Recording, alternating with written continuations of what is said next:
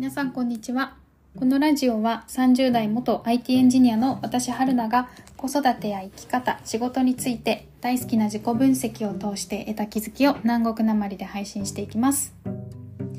皆さんこんにちは、えー、昨日ですね行ったスーパーであのグルテンフリーの、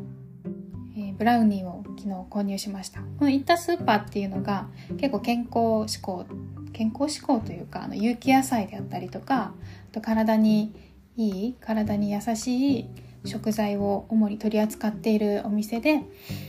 でそこでたまたま見つけたグルテンフリー小麦粉を使っていないブラウニーを購入してで昨日買ったんですけどさっきあのおやつの時間にと思って食べました。美味しかったですすごく。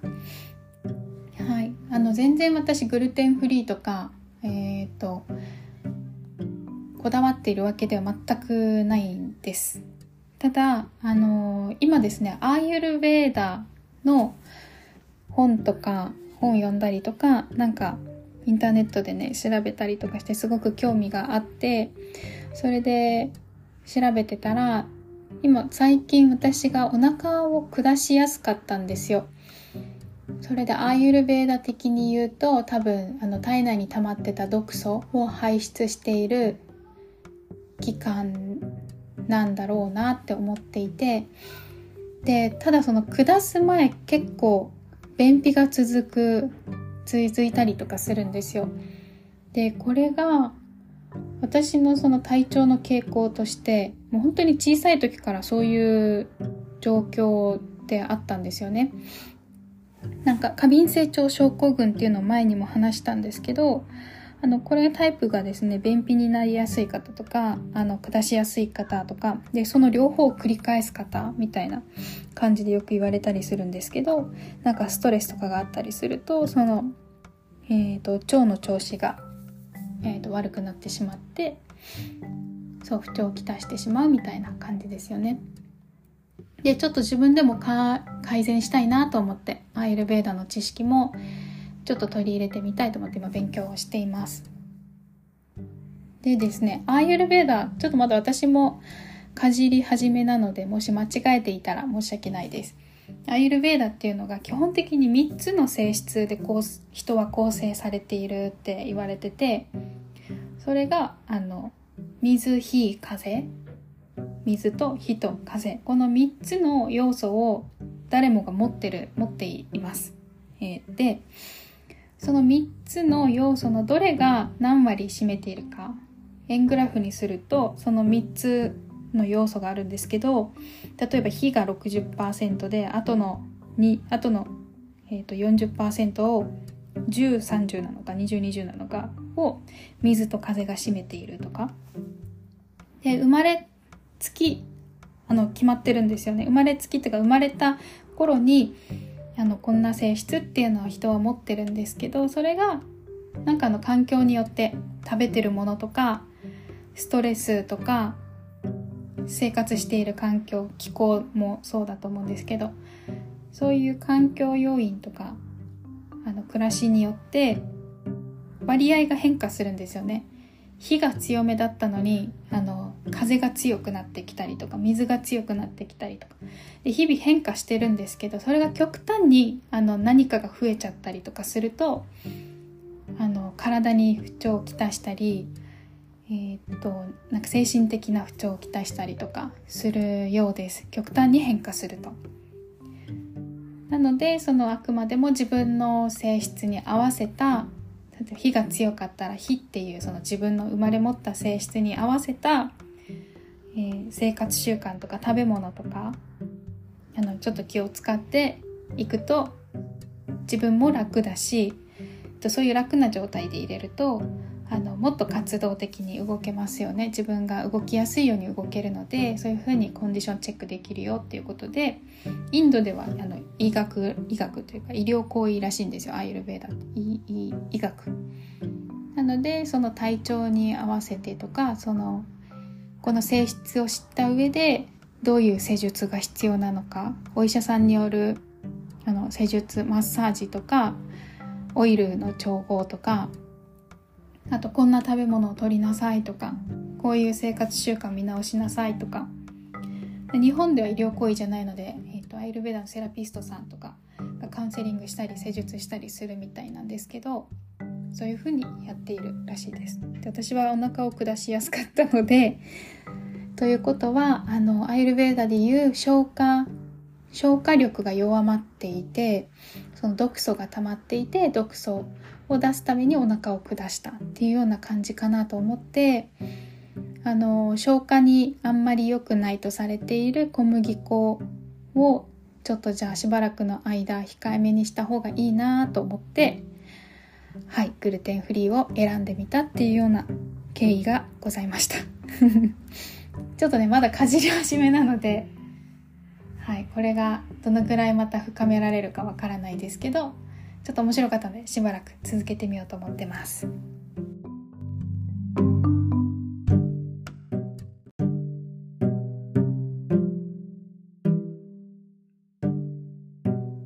はい、今日はそんなアーユルベーダーを勉強する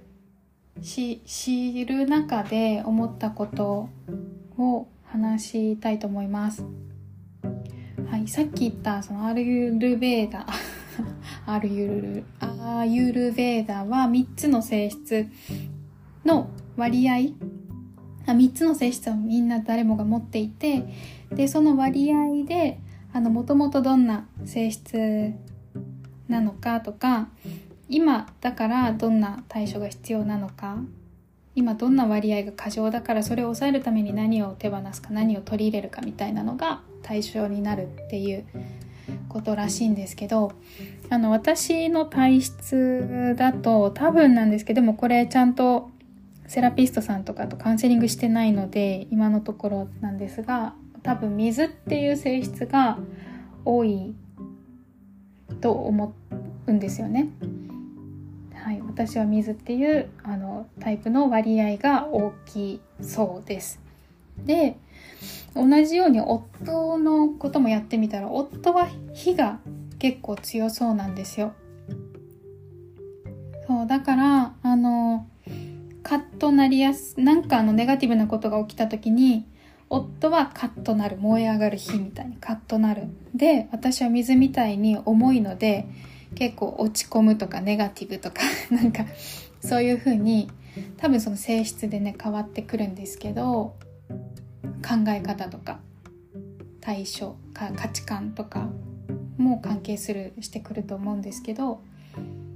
でだから夫が不調をきたした時体とかメンタルで不調をきたした時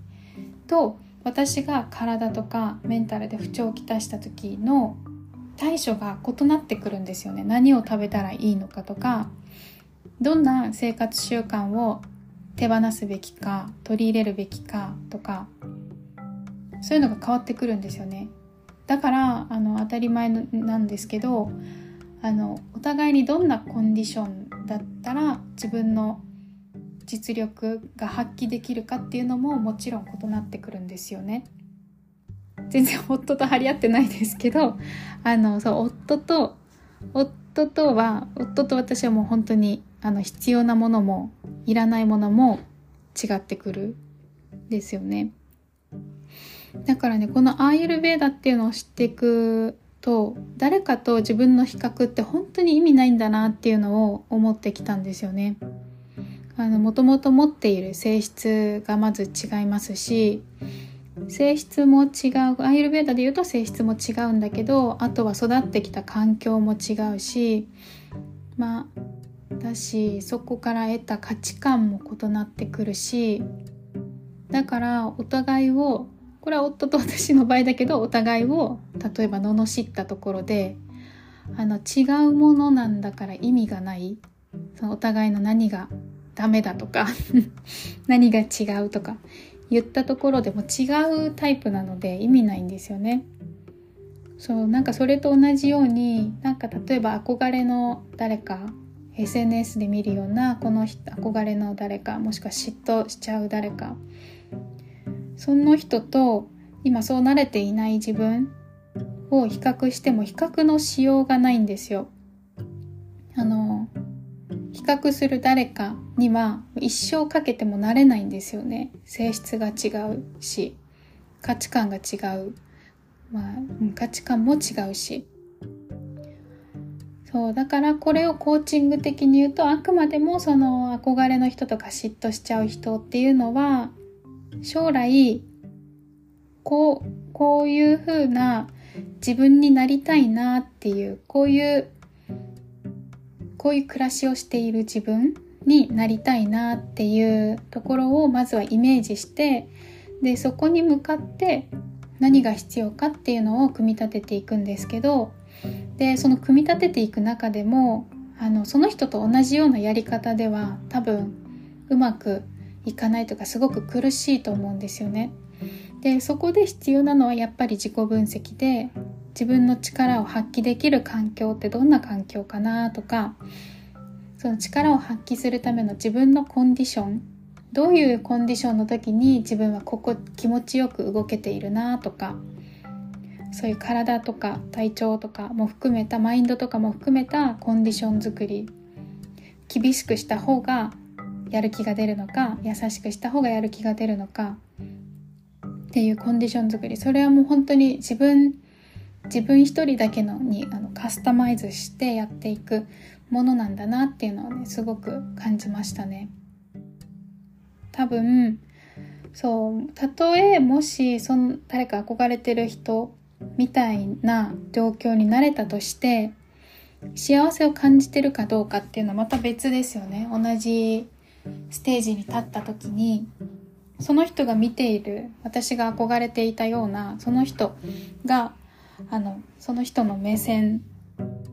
とそのそうその同じステージに立った時の自分の目線っていう目線というか視線何を見ているかっていうのも